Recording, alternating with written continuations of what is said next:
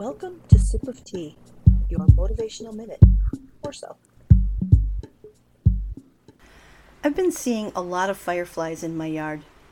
One night I came home and saw my first one of the year. It made me smile.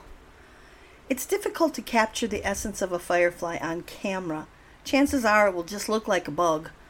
But when it lights up with others, it is a beautiful sight to behold, like twinkle lights or tiny fireworks against the dark. My friend shared that fireflies are, quote, a symbolic message to us humans that although our physical appearance may seem one way, it is our internal makings, what is inside of us, that makes us shine from the inside out. I thought that was pretty profound and a perfect reminder for me at the time when I saw the first one. Now that I'm seeing them more often, I'm remembering what my friend shared. It's what's on the inside that makes you beautiful. Next time you see fireflies, let them be your reminder to let your little light shine. And if you join your light with others, imagine the beauty you can create in the darkness.